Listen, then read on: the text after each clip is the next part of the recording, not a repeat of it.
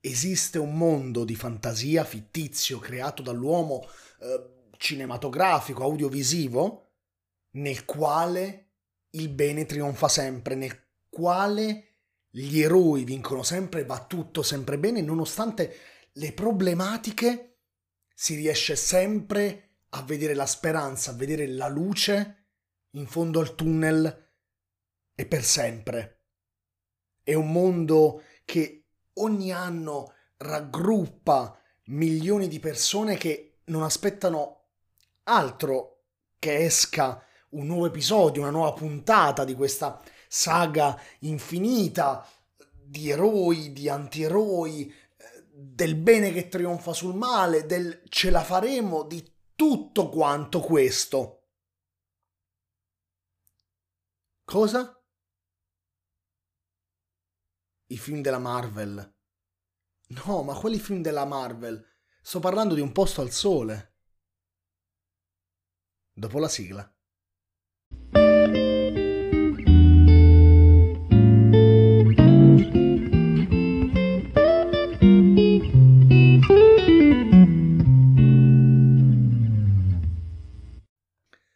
Ah, vi ho fatto questo scherzetto, eh?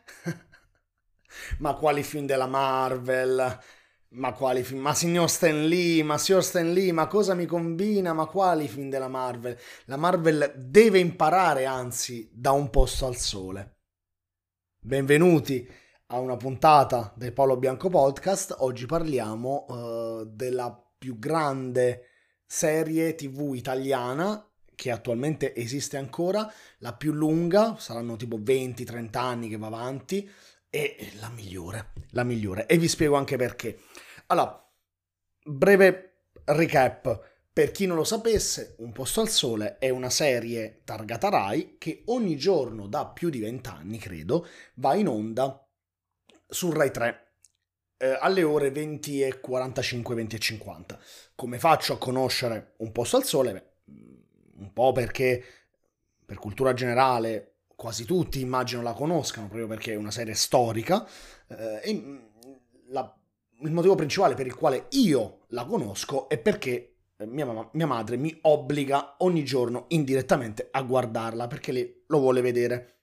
E quindi dopo il TG appena finisce il TG mio padre ogni giorno che io sono in questa casa mi dice testo le parole metti a tre se no poi la mamma si incazza.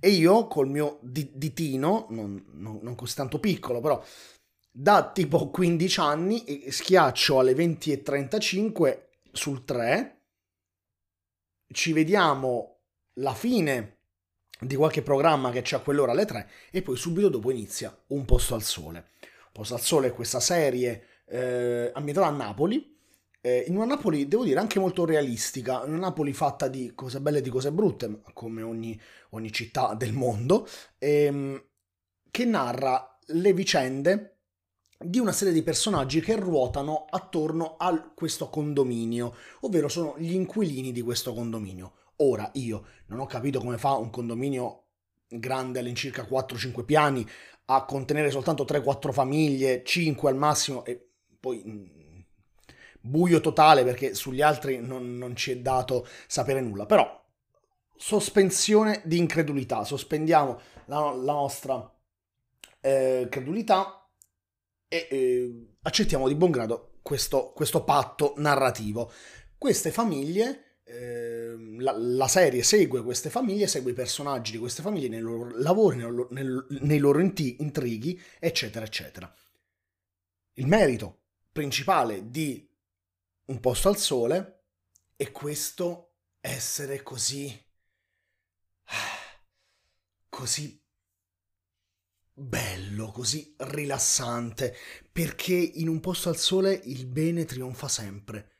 La malattia raramente diventa morte, la morte raramente diventa per sempre, diventa infinita inesistenza, bensì diventa risurrezione in alcuni casi eh, il male viene alla fine sempre sconfitto, il bene trionfa, le corna non sono mai corna, eh, il perdono è sempre dietro l'angolo, eh, i litigi le violenze non sono mai così brutte come nella realtà, ma sono oh, sfaccettature di un percorso, di una mm, vita che alla fine si risolve sempre nel meglio.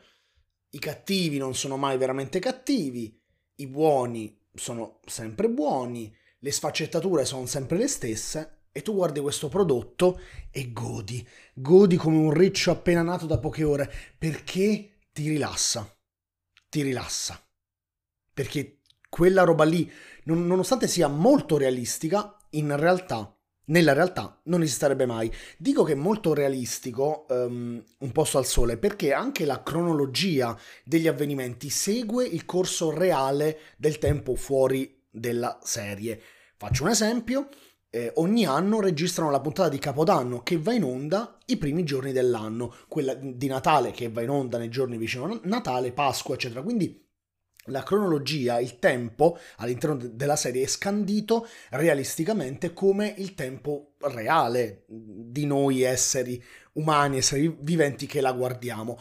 E, e questo è, è molto interessante perché ti fa molto entrare all'interno della serie, perché te la contestualizza in un arco temporale che è vicino a te.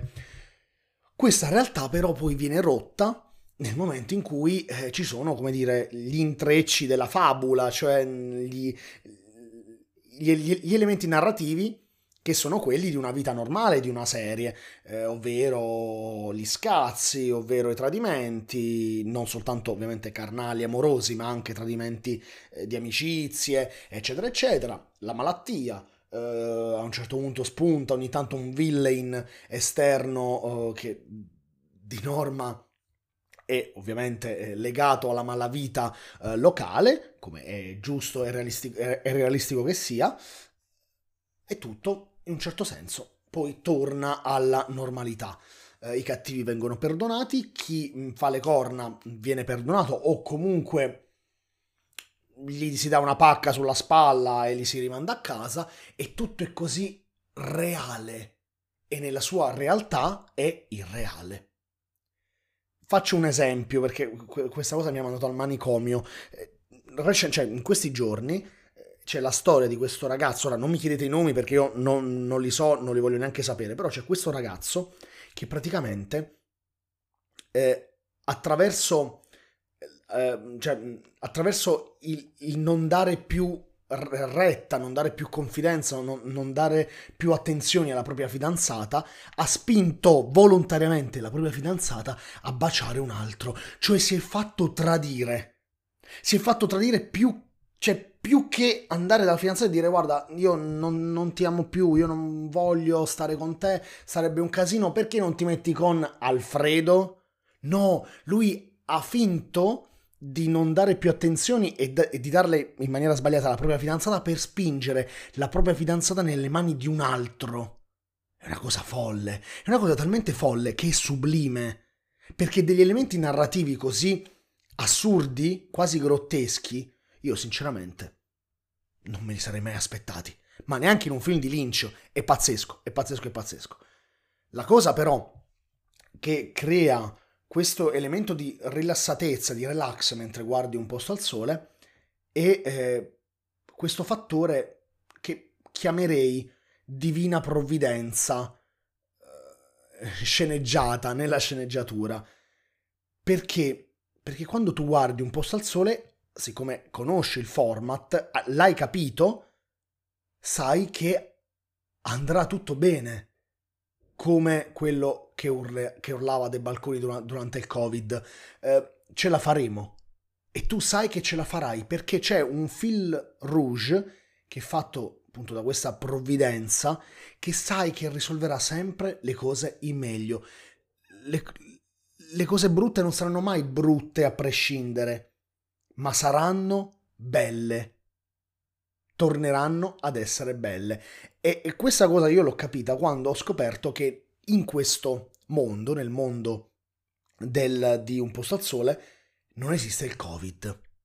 Ora, può, può sembrare poco importante, ma uh, ripeto, in una serie che punta costante al realismo, al realismo contestuale del periodo in cui viene uh, sceneggiata, viene registrata, perché poi ci sono all'interno anche degli elementi eh, più contestuali di avvenimenti che succedono in Italia, quindi è molto realistico, vuole essere realistico il fatto che manchi quell'elemento che da due anni ci tiene in catene nella nostra vita e nella nostra psiche, mi manda fuori al manicomio, mi, mi manda al manicomio, fuori di testa.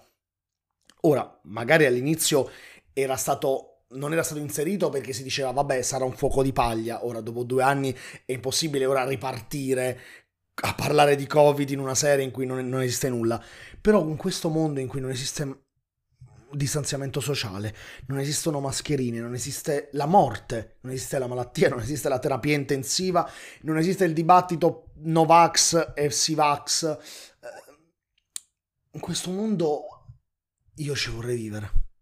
La verità è questa. La verità è che quando io guardo una puntata di Un posto al sole, penso vorrei vivere lì. Vorrei vivere in questa Napoli bellissima, clamorosa, fatta di tante luci anche di tante ombre, ma come sono tutte le città del mondo e come la vita umana in generale, vorrei vivere qui, in, un, uh, in una realtà nella quale se ti ammali raramente potrai morire, nella quale, nella quale i tuoi affetti stanno sempre bene o comunque sai che se la caveranno, in un mondo nel quale alla fine l'amicizia, la solidarietà vince sempre. Da oggi la guarderò in maniera diversa, forse, questa serie.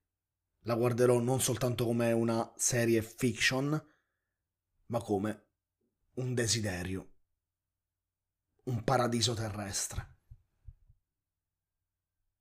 Ci vediamo alla prossima puntata.